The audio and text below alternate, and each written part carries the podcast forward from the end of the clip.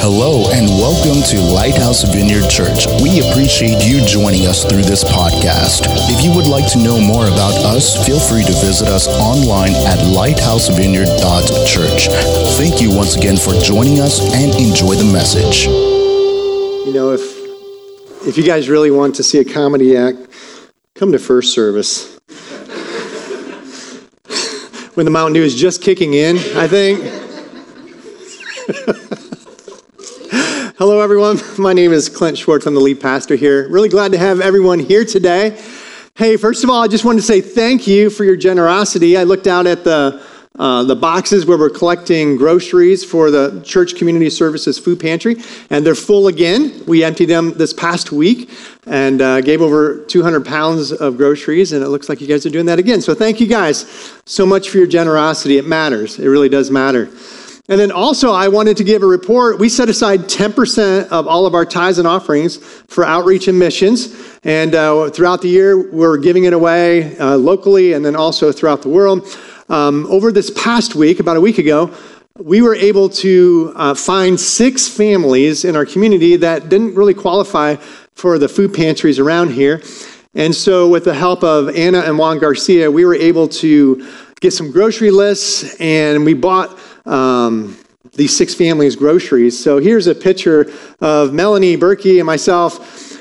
She was having a lot more fun than I was. I don't know about you, but shopping is not a lot. It's not my spiritual gift, um, especially buying groceries for six families. But we had a, a, a great time delivering them later that night. And uh, here's a picture of Anna and Juan Garcia praying over those families. It was uh, a beautiful thing to be able to be a blessing to them. And that's because of your generosity. So uh, you guys get to participate in that. So thank you so much for uh, continuing to um, give to God by supporting the church here. So currently, we're in a summer series called Good Advice, Godly Wisdom from the Book of Proverbs. And it's a message series through the Book of Proverbs. We have just this week and next week, and then we're done. we will be jumping into the next series, which I'll tell you about next week. I'm really excited about the next series, but I have to wait. We're going to stay on this one today. Um, but last week, Lyndon Bontrager, who's sitting up here in the front row, gave a message titled Reckless Words Stopping the Fire Before Someone Gets Burned. And uh, his two points were we can prevent a fire by biting our tongues and speaking life. And I will tell you, it was a great message. And if you missed it, you need to make sure you jump on our website and listen to that or download our podcast. But um, it was a great, great message from last week. So today we're going to continue our series uh, in Proverbs. We will be reading a scripture from Proverbs chapter 21 if you want to put your finger in the Bible and find that. Um, but to introduce the message, watch this video.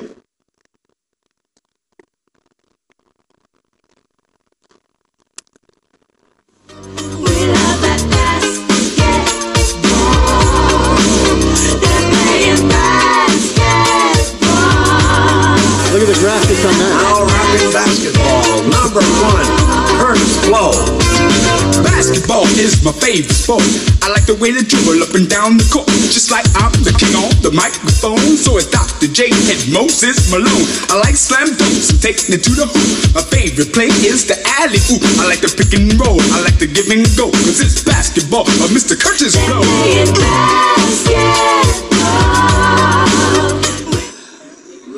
Woo! Yeah, do you see those graphics? Man. Kurtis Blow. Anyone ever heard of that song? Okay, there's actually about five more than last service, so that's that's impressive. Um, I'll tell you that that song actually brings back warm fuzzies for me because when I was in high school and I was playing basketball at Centerville High School on the varsity team, we started every uh, game you know, with the warm ups to that song. We would come running out to that basketball song. Now, I will tell you, if I had seen the video, it might have ruined the song for me. I, I didn't see that until this week. Um, but anyway, it, it, got us all pumped up uh, to play basketball. And in all honesty, I think it kind of helped us. Uh, my sophomore, junior, and senior year, our varsity team was undefeated at home. We didn't lose a game after we listened to that song. So, uh, moving into our senior year, though, we would be, you know, in the warm ups, getting ready to come out. The song would start playing. And I'll tell you what we did have. After having won every home game for the last two seasons, we had a lot of confidence going out onto the court. And confidence is a big deal when it comes to sports. I mean, anyone ever heard of home court advantage or home field advantage? It's actually a real deal. Um, they did a survey in the NBA over a 10 year period, and they found out that the home team won over 60% of the time. And in the NBA Finals, the home team won over that 10 year period almost 65% of the time. So confidence was a big deal. As you walked into the, uh, a home game, you know, you had this huge confidence that you're going to win. In fact, if you think about it another way, the away team only won 35% of the time during the NBA Finals. So a lack of confidence can certainly undercut a team as well. So, confidence, we're going to talk about that today. Confidence is a big deal. Um, in the, the Christian walk, many times we talk about confidence and we associate it with the sin of pride. And pride is not a good thing. If you've been a follower of Christ or you've read through your Bible, you've read scriptures like this that said in 1 Peter 5, verse 5, all of you clothe yourselves with humility toward one another because God opposes the proud but shows favor to the humble. So many times, as followers of Christ, we feel like, well, we can't have confidence because that's associated with pride. But I would say that those two things are different. Let me explain. Here's the definition of confidence. The first one is this a feeling of self assurance arising from one's appreciation of one's abilities or qualities. And I would say that definition of confidence kind of leans a little bit more towards the sin of pride. But here is a second definition of confidence it says, the feeling or belief that one can rely on someone or something having a firm trust. As followers of Christ, I would say we can have that kind of confidence. Philippians 4:13 says, "For I can do everything through Christ who gives me strength." For I can do everything. That's that's a certain amount of confidence, right? But it's through Christ who gives me strength. It's not through my own strength. Psalms 59, 9 and 10 says, You are my strength. I watch for you. You, God, are my fortress my God on whom I can rely. So again, it's having a confidence in God. And then Psalm 118, verse 6 says, The Lord is with me, I will not be afraid. What can mere mortals do to me? And I love that. The Lord is with me, I will not be afraid. What can mere mortals do to me? So we can have confidence as followers of Christ. But I will tell you this today, in our culture, I mean, it's just full of criticism, right? I mean, our culture is just so full of criticism. You say something stupid or you fall down and it becomes the next meme on social media. I mean, you're just, you're popular, but not the way you want to be popular, right? And there's a, a cool phrase called throwing shade. You throw shade at someone.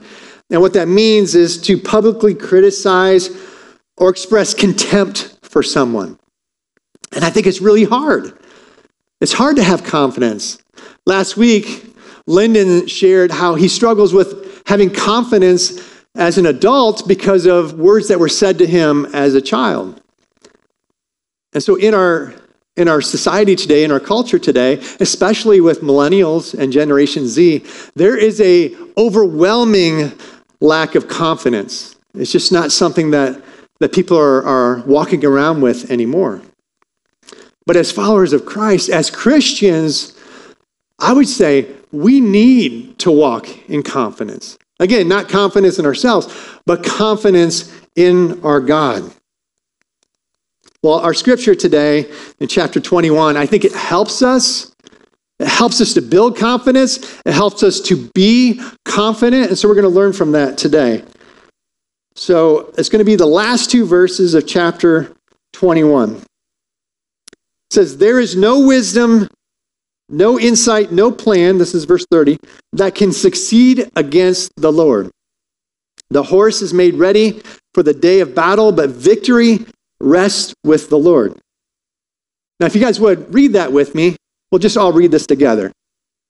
There is no wisdom, no insight, no plan that can succeed against the Lord.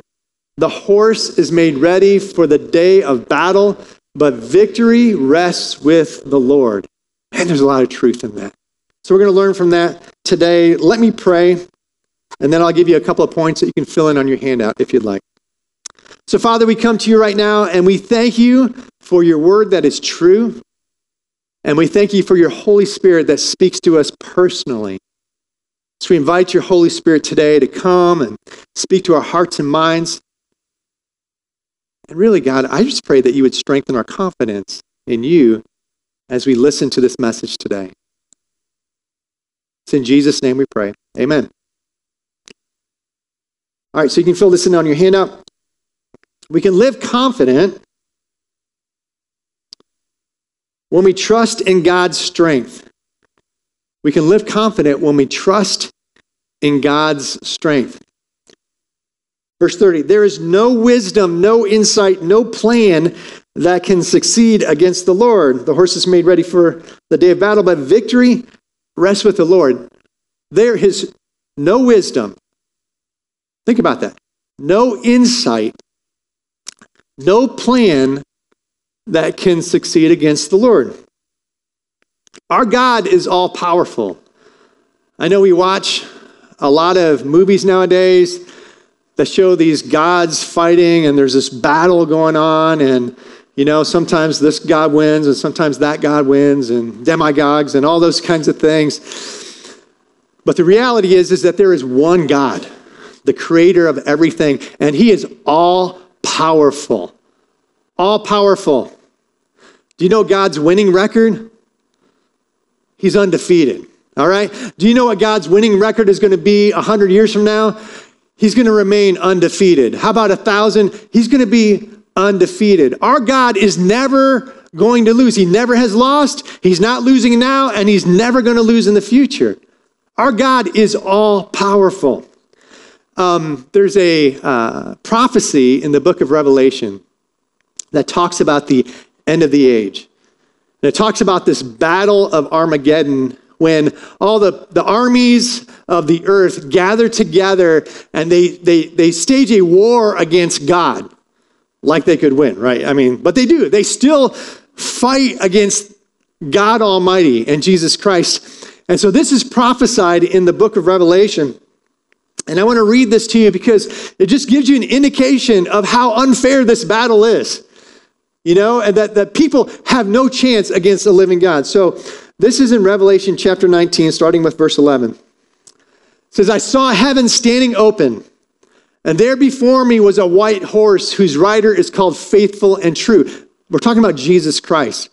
When Jesus comes back, you know, he's coming back as a warring lion. I mean, he's ready for battle. He came as a lamb the first time to give his life for our sins, but he's coming back ready for battle. With justice, he judges and wages war. His eyes are like blazing fire, and on his head are many crowns. He has a name written on him that no one knows but he himself. He is dressed in a robe dipped in blood, and his name is the Word of God. The armies of heaven were following him, riding on white horses and dressed in fine linen, white and clean.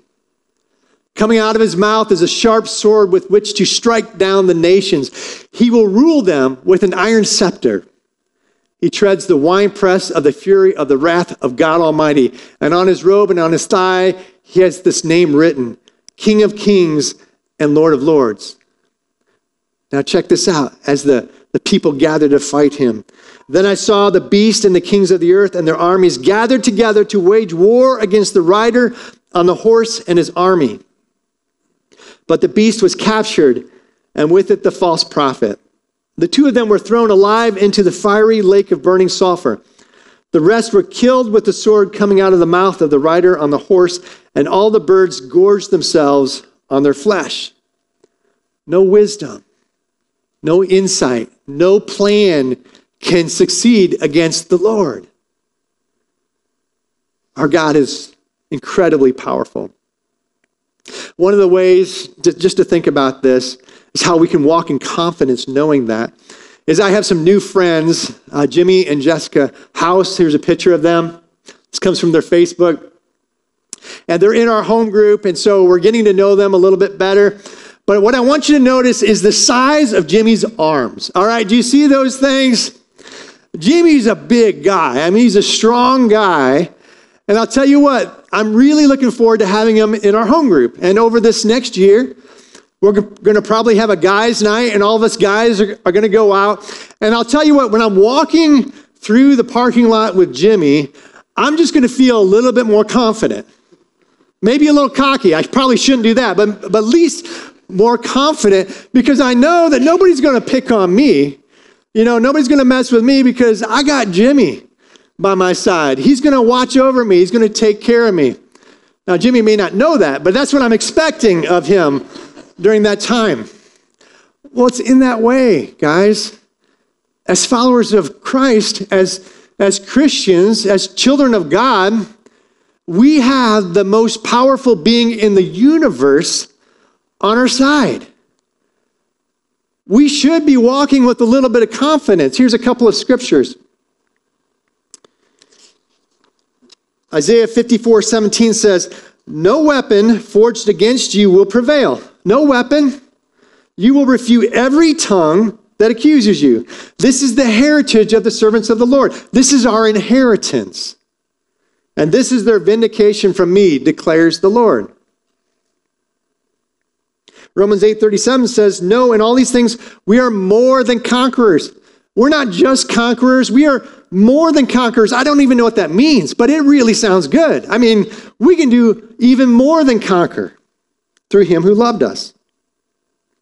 And then Romans 8:31, what then shall we say in response to these things? If God is for us, who can be against us?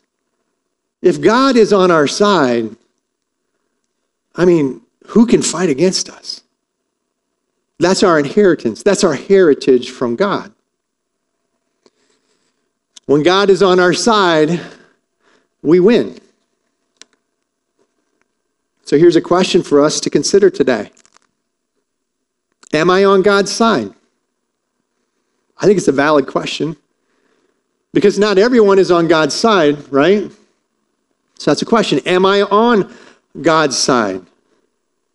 Romans 10 9 through 10 says, If you declare with your mouth that Jesus is Lord and believe in your heart that God raised him from the dead, you will be saved. For it is with your heart that you believe and are justified, and it is with your mouth that you profess your faith and are saved. That's how you know that you're on God's team, you're on his side. It's when you confess with your mouth that Jesus is Lord, and not just Lord of the universe, because it's easy to say that sometimes, uh, but it's, it's harder to say, yeah, no, he's actually Lord of me.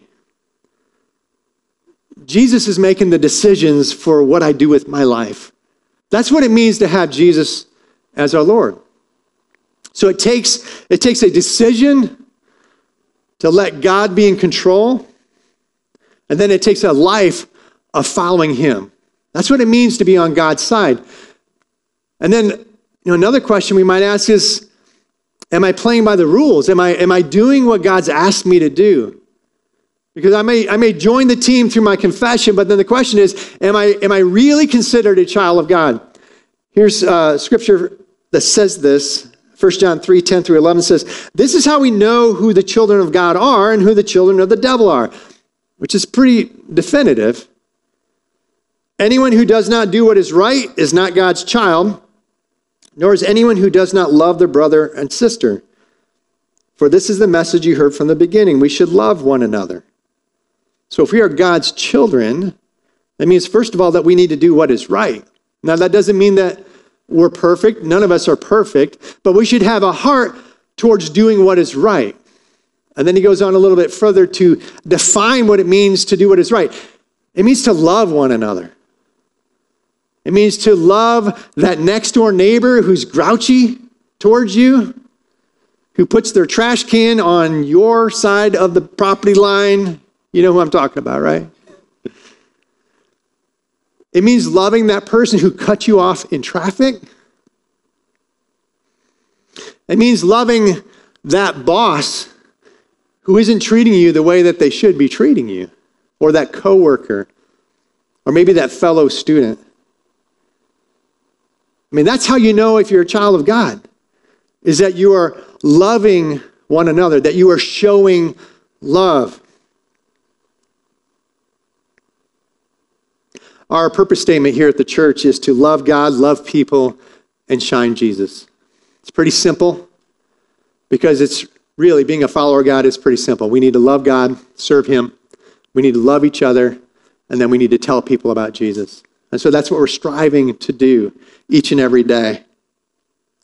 So, being on God's side, it starts with that confession. It starts with having a personal relationship with God. And if you don't have that personal relationship with God, come see me after service. And we'll talk about that. Because you can walk away today knowing that you are a child of God, knowing that you are on God's team. And then, secondly, he asks us, okay, if you're on my team, I have an assignment for you. And that's to love people. That's your fill in. My role on God's championship team is to show love. That's our assignment. As followers of Christ, first and foremost, love God and then love people. So that's point number one. We can live confident when we trust in God's strength. He's our big, strong friend who's got her back. And then number two, we can live confident when we do our part. When we do our part. Let me explain this. Proverbs 21 30 through 31 says, The horse is made ready for the day of battle, but victory rests with the Lord. And, and I will tell you, so many times I've read that verse and what always comes to mind for me is well, the victory rests with the Lord. So it doesn't matter if the horse is made ready for battle. It doesn't matter because the victory rests with Lord. That's how I've always thought. But this past week, God impressed on me. He said, No, no, no. The horse is made ready for battle. Somebody actually made the horse ready for battle. Somebody did the work and effort of that. And so I thought, well, what does that mean? Does that mean you put on a special saddle or, you know, special bridle? What does that mean? So I did a little research and looked it up in Wikipedia. Uh, horses in warfare. Let me read this to you because this is what it takes to get a horse ready for battle.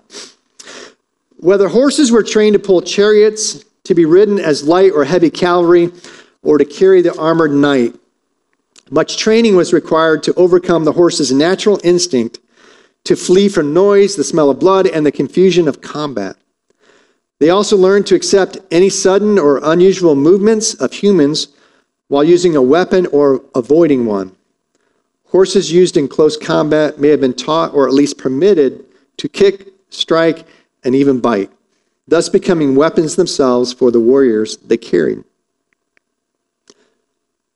So, getting ready for battle wasn't an hour long process. It wasn't even a day or a week. It was, it was months or years of training to make these horses ready for battle. So somebody put all of that energy and effort before the battle to make the horses ready. Somebody put in that time to do that. Now, in the end, the victory is determined by God, right? God determines the victory but there is a part for each one of us to play. There's something he's asking us to do while he's fighting our battles. Now, I have an example from the Old Testament. Uh, it's King Jehoshaphat. King Jehoshaphat, it's from Second Chronicles. He was the king of Judah. And there was a time when these armies come against King Jehoshaphat and the people of Judah, and he's completely outnumbered. Now, in the end, God delivers them. But what I want to do is I want to read these sections of scripture, and I'm going to point out, and I want you to focus on all of the steps that King Jehoshaphat and the people walk through. There's all the steps that they take while God fights their battle for them. So let's read this. Um, this is in Second Chronicles chapter 20. It says this After this, the Moabites and the Ammonites, with some of the Meunites, came to wage war against Jehoshaphat. Some people came and told Jehoshaphat, A vast army is coming against you from Edom, from the other side of the Dead Sea. It is already in Hazezon Tamar. Alarmed, Jehoshaphat resolved to inquire of the Lord. That's his first step. His first step isn't to send out spies or to mobilize an army. King Jehoshaphat's first step is I, need to seek God. Then he proclaimed a fast for all Judah. So while he is seeking God, he's, he's proclaimed the entire country of Judah, you guys need to fast and pray. The people of Judah came together to seek help from the Lord. So they, they stopped working, they left their homes, they all came together to pray and seek God together. Indeed, they came from every town in Judah to seek him. Then in verse 13, all the men of Judah with their wives and children and little ones stood there before the Lord. I just thought that was interesting. It wasn't just the warriors that had to do something, it was the husbands, the wives, the children, and even the babies. They all came together and stood there before God. Then the Spirit of the Lord came on Jehaziel, son of Zechariah, as he stood in the assembly. This is a prophet. And he's standing there too. He's with the people, just standing there waiting on God. He said, Listen, King Jehoshaphat, and all who live in Judah and Jerusalem. This is what the Lord says to you Do not be afraid or discouraged because of this vast army. So there's a commandment don't be afraid, don't be discouraged. For the battle is not yours, but God. So they had an assignment to not be afraid. Now, I don't know about you, but sometimes when I look like I'm outnumbered or there's no way I can win, man, that brings up fear or I get discouraged. And they're being told, no, no, don't. Stop it. Stop it. Don't be afraid. Don't be discouraged. So that was something they needed to do. Tomorrow, march down against them. Take up your position, stand firm, and see the deliverance the Lord will give you, Judah and Jerusalem. Wow, that's a, that's a that's a leap of faith. I mean, they're completely outnumbered. And they're being told, march down. Your little army against that great big army. Take up your positions and stand firm. That's a command. Then he tells them again, do not be afraid, do not be discouraged. Go out to face them tomorrow, and the Lord will be with, the Lord will be with you. Verse 20 says, Early in the morning they left, so they didn't even wait around. I mean, they, they got up early, probably before the sun came up. So they gave up some sleep too. They got up early in the morning. They left for the desert of Tekoa. As they set out, Jehoshaphat stood and said, Listen to me, Judah and the people of Jerusalem. Have faith. Again, he's telling them, have faith in the Lord your God, and you will be, you will be upheld. Have faith in his prophets and you will be successful. Again, having faith when things don't look like it's going to go your way. That's something God's asking them to do. After consulting the people, Jehoshaphat appointed men to sing to the Lord and to praise him. I thought that was interesting. He, they're marching out into battle It's completely outnumbered. And he says, let's sing some songs. And they're not like, woe is me songs. Oh, I'll never see my family again, you know, anything like that. For the splendor of his holiness, as they went out at the head of the army, saying, Give thanks to the Lord, for his love endures forever. They were songs of thankfulness and protection and of the love of God for them before anything has happened. Just think about that. They're singing praise. That's something that God has asked them to do. Verse 22 As they began to sing and praise, the Lord set ambushes against the men of Ammon and Moab and Mount Seir who were invading Judah, and they were defeated. The Lord set ambushes against them. I don't even know what that means, but it's not a good thing. Their men were defeated immediately. The Ammonites and the Moabites rose up against the men from Mount Sur to destroy and annihilate them. After they finished slaughtering the men from Sur, they helped to destroy one another. So they had they just all started fighting against each other. God created that, made that all happen. And when the men of Judah came to the place that overlooks the desert and looked toward the vast army, they saw only dead bodies lying on the ground. No one had escaped. Can you imagine that? I don't know about you, but I'd be like, Oh Lord, his love endures forever.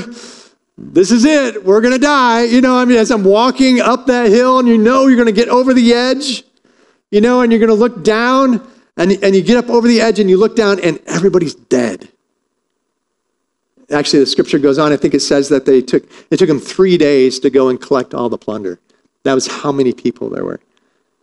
It's amazing. God delivered Jehoshaphat and the people of Judah, but they had to do their part. There were several steps along the way. And you wonder, I wonder anyway, what if they hadn't done those things? What if Jehoshaphat hadn't gone to God right away? What if he hadn't called the people to fast and pray? What if they hadn't gathered together? What if they hadn't worked really hard on having faith? What if they hadn't walked out, hadn't actually marched out their faith, taken those steps of action?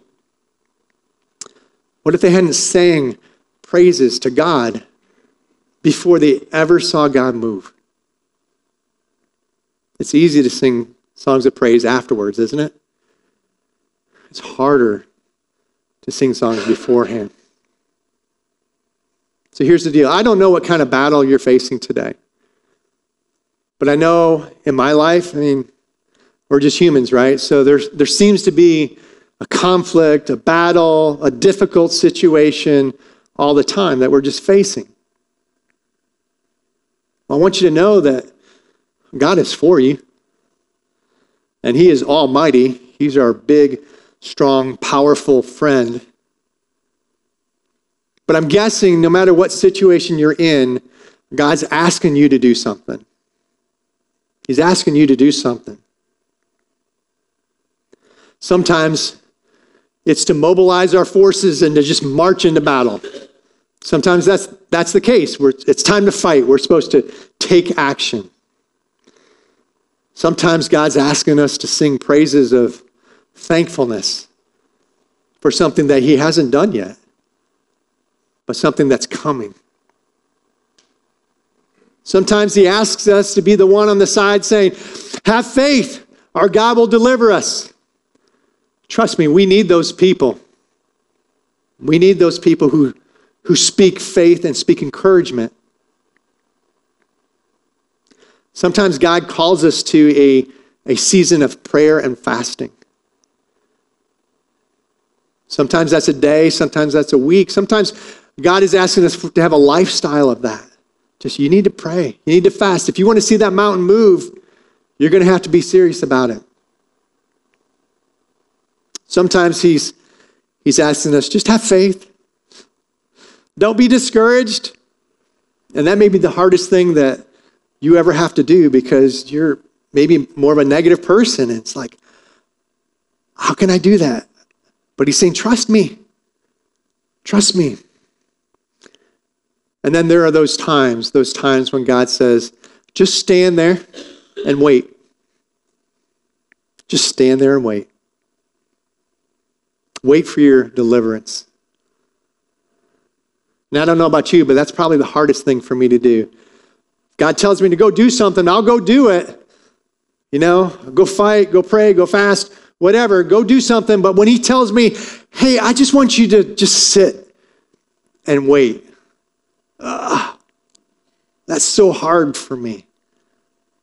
But I'm, as I'm getting older and been doing this thing of following Christ for many years now, I'm seeing a lot of times that's what He wants. He wants us to sit to wait, to have faith, to have courage, and to speak of that deliverance that is to come that we haven't seen yet. And just trust Him. And just trust Him. So you can write this down. Even while God is fighting my battles, He has an assignment for me. We can trust that he is, he is fighting our battles. He is fighting against the enemy for us. But he's asking us to do something. He's asking us to do something. So it's important. We can have confidence. We can walk in confidence when we do our part. So I'm going to invite Krista to come back up here. We're going to finish uh, by singing a song about our powerful God. If you guys would stand with me, I'll pray. So, God, we come to you and we thank you. Mm. We thank you for loving us, God, for welcoming, welcoming us into your family, for calling us your children, God. And God, we thank you for fighting our battles.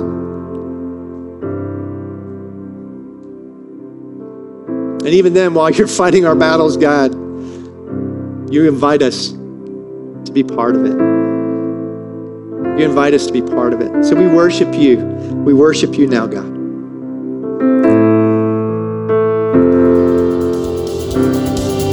Thank you for enjoying the message. We hope we helped you know God more intimately.